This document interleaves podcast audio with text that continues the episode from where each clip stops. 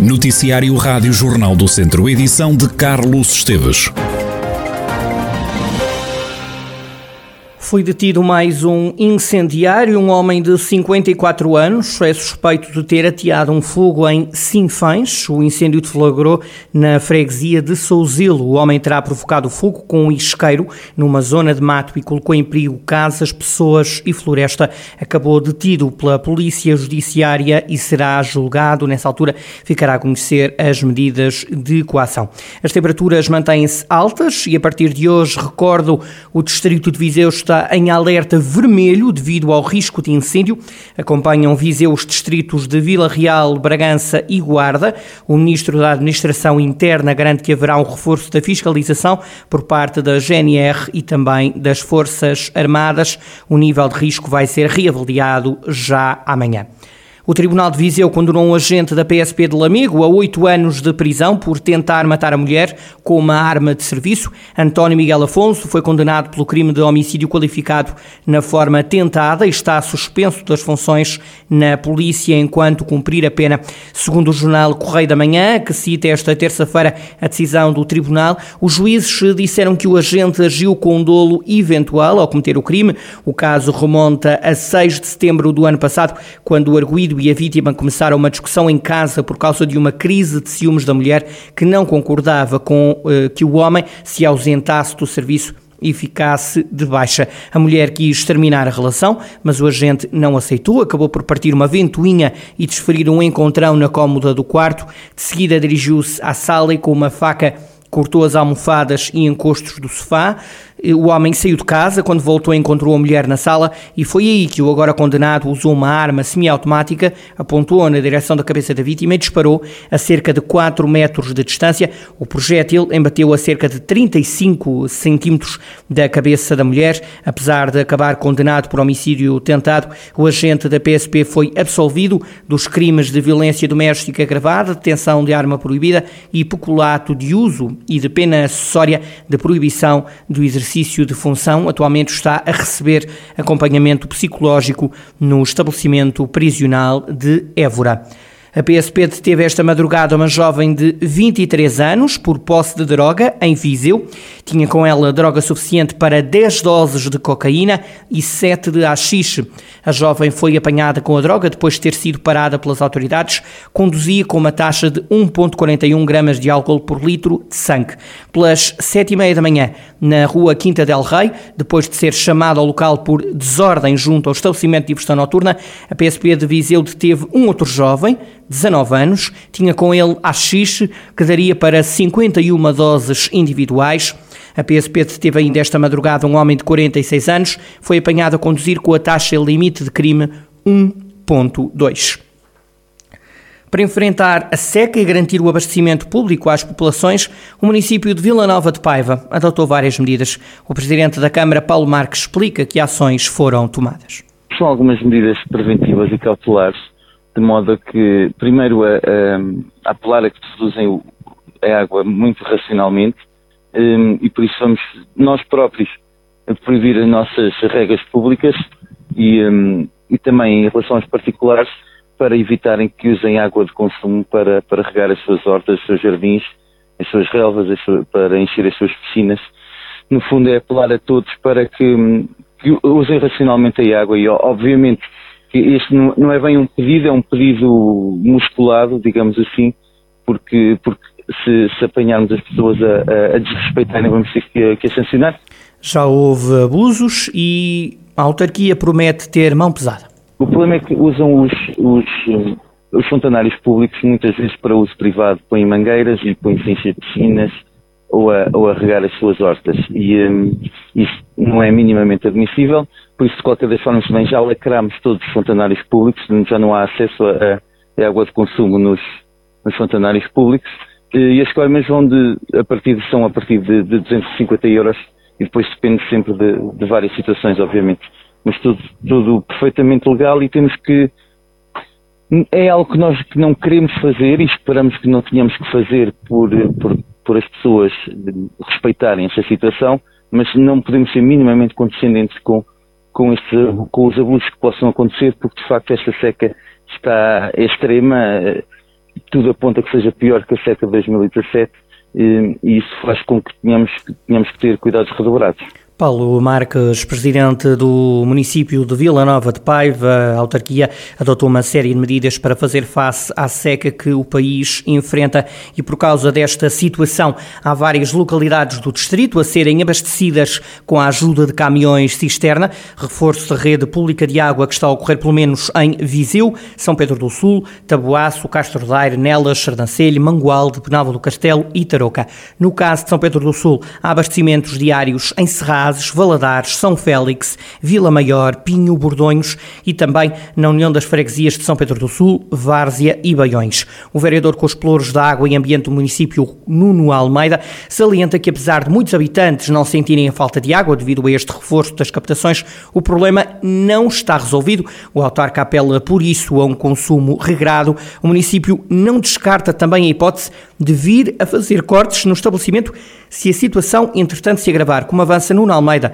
vereador no município sampedrense. É uma medida que está em cima da mesa, obviamente, porque caso não consigamos uh, repor a água uh, nos vários sistemas uh, à, digamos, à mesma velocidade com que ela é consumida, isso, é, isso, é, uma situação que poderá ter que ser feita sempre, ou seja, sempre, sempre com o objetivo de de, de, não, ou seja, termos uma falta de água controlada e não uma falta de água prolongada. Portanto, porque há alguns sistemas que, que de facto, se não o fizermos, podemos estar algumas horas sem, sem água e, e, é isso que queremos evitar.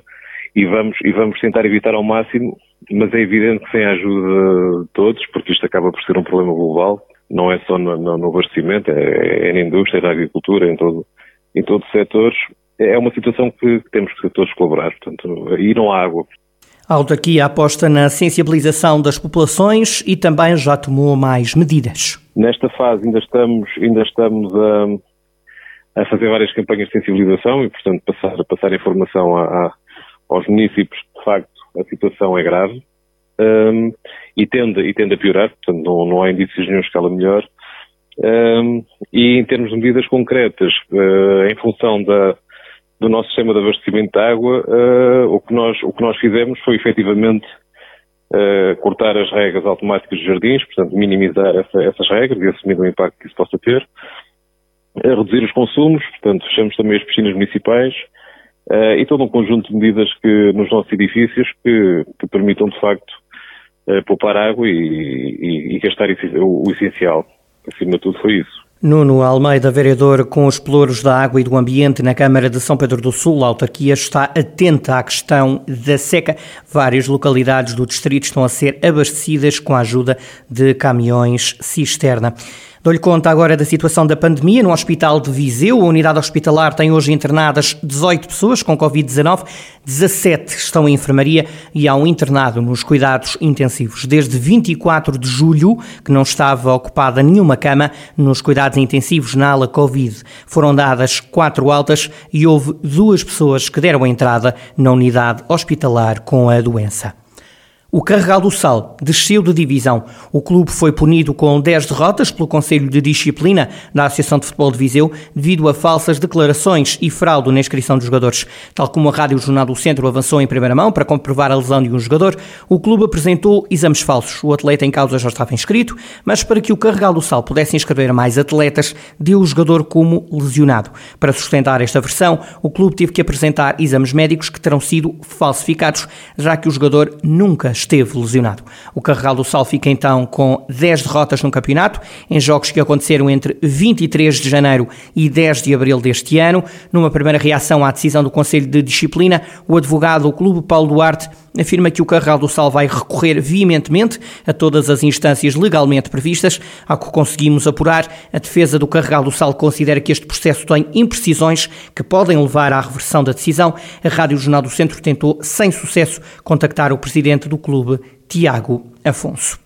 Começa esta quinta-feira uma nova edição da Volta a Portugal. Numa divisão à prova rainha do ciclismo português, ouvimos Gustavo Veloso, o diretor desportivo da equipa de Mortágua, uma das 18 que vão percorrer mais de 1.500 quilómetros. O início acontece em Lisboa, a meta estará em Vila Nova de Gaia. Gustavo Veloso diz que os objetivos da equipa vão ser definidos à medida que a prova avance. O diretor desportivo garante que os ciclistas vão lutar por discutir alguma etapa e até para ter um nome entre os 15 primeiros da geral. Evidentemente, quem está a discutir a volta sempre tem mais o foco dos meios, mas eh, a priori nós não, não, não, somos uma equipa favorita para lutar pela geral da volta, mas vamos para a volta a lutar. Vamos lutar, tentar eh, conseguir eh, discutir alguma etapa e se conseguimos também meter algum nome nesses 15 primeiros da geral, eh, seria bom. Mas sabemos que é muito difícil e também sabemos que com trabalho e com disciplina e sobretudo com um bom ambiente e trabalho em equipa podemos eh, conseguir atingir os, os, os, resultados que, que esperamos, não é? Eh, a volta é a corrida mais importante da época, eh, não só para nós, é para todas as equipas, toda a gente está ao 100%. De Mortágua segue para a volta uma equipa muito equilibrada. A equipa está muito compensada. Tenho homens rápidos, tenho dois sprinters, tenho depois roladores e tenho depois uns atletas que são mais todo-terreios que se adaptam a etapas de montanha sem ser grandes trepadores, de poder discutir um final em alto, se calhar, com os melhores homens da volta mas que sim que conseguem, se por exemplo engatam numa fuga, conseguem ser os melhores dessa fuga. E, e, isso mostra que nestas corridas antes da volta, quando a, a estrada se punha para cima, sempre tinha algum atleta nos 10 e que conseguem estar em, no seu terreiro na frente. Agora a diferença muitas vezes estar na frente a ganhar é muito. Não fiz portas a nada, sei que tenho, tenho corredores com qualidade como para entrar nos 10 da volta, mas eh, temos que ir com paciência, porque o ciclismo é muito duro, todos têm pernas e o importante é a atitude que os atletas têm durante a corrida. E quanto ao percurso, Gustavo Veloso diz que há três etapas que podem ser decisivas para ganhar ou para não ficar de fora da luta pela camisola amarela. Torre sempre é difícil, é, é, mas é a primeira, é, o primeiro final em, na volta, é muito cedo, o terceiro dia é uma subida que nesse dia não se vai saber quem vai ganhar a volta, mas vai saber quem não a vai ganhar. E, e depois a etapa da Senhora da Graça e a de Miranda do Corvo acho que vão ser as decisivas. Viseu recebe o final da quarta etapa, que terá o ponto de partida na cidade da Guarda. Antes disso, na primeira etapa, depois do prólogo em Lisboa, a volta vai até Badajoz e é da cidade espanhola que arranca a segunda etapa, que terminará em Castelo Branco. Gustavo Veloso entende que haver uma passagem por Espanha permite mais visibilidade e, com isso, podem chegar mais patrocínios. penso que sempre é bon non só é por conquistar adeptos, sino porque, ao final, no ciclismo vivimos da publicidade, de facer publicidade dos nosos eh, eh, patrocinadores. Os organizadores tamén teñen patrocinadores, ao final non deixa de ser un desporto que ten que dar a maior visibilidade posible. Cando das visibilidade en outro país, estás a atingir moita máis pessoal. Certeza que vai sair noticias e certeza que vai vai sair algo de televisión en España, polo menos nas, nas televisões de máis perto de onde, de onde saímos aí de, Badajoz, e iso é bon, é bon para todos, é bon para trazer adeptos, para mostrar aos atletas e o ciclismo portugués máis além das fronteiras, en directo, e está claro que é positivo para toda a gente. A prova rainha deste ano fica marcada pelo afastamento da W52 Futebol Clube do Porto por parte da União Ciclista Internacional, na sequência da suspensão de oito ciclistas e de dois mecânicos por prática de doping. Sobre este episódio, Gustavo Loso apenas diz que situações como esta não fazem bem ao ciclismo.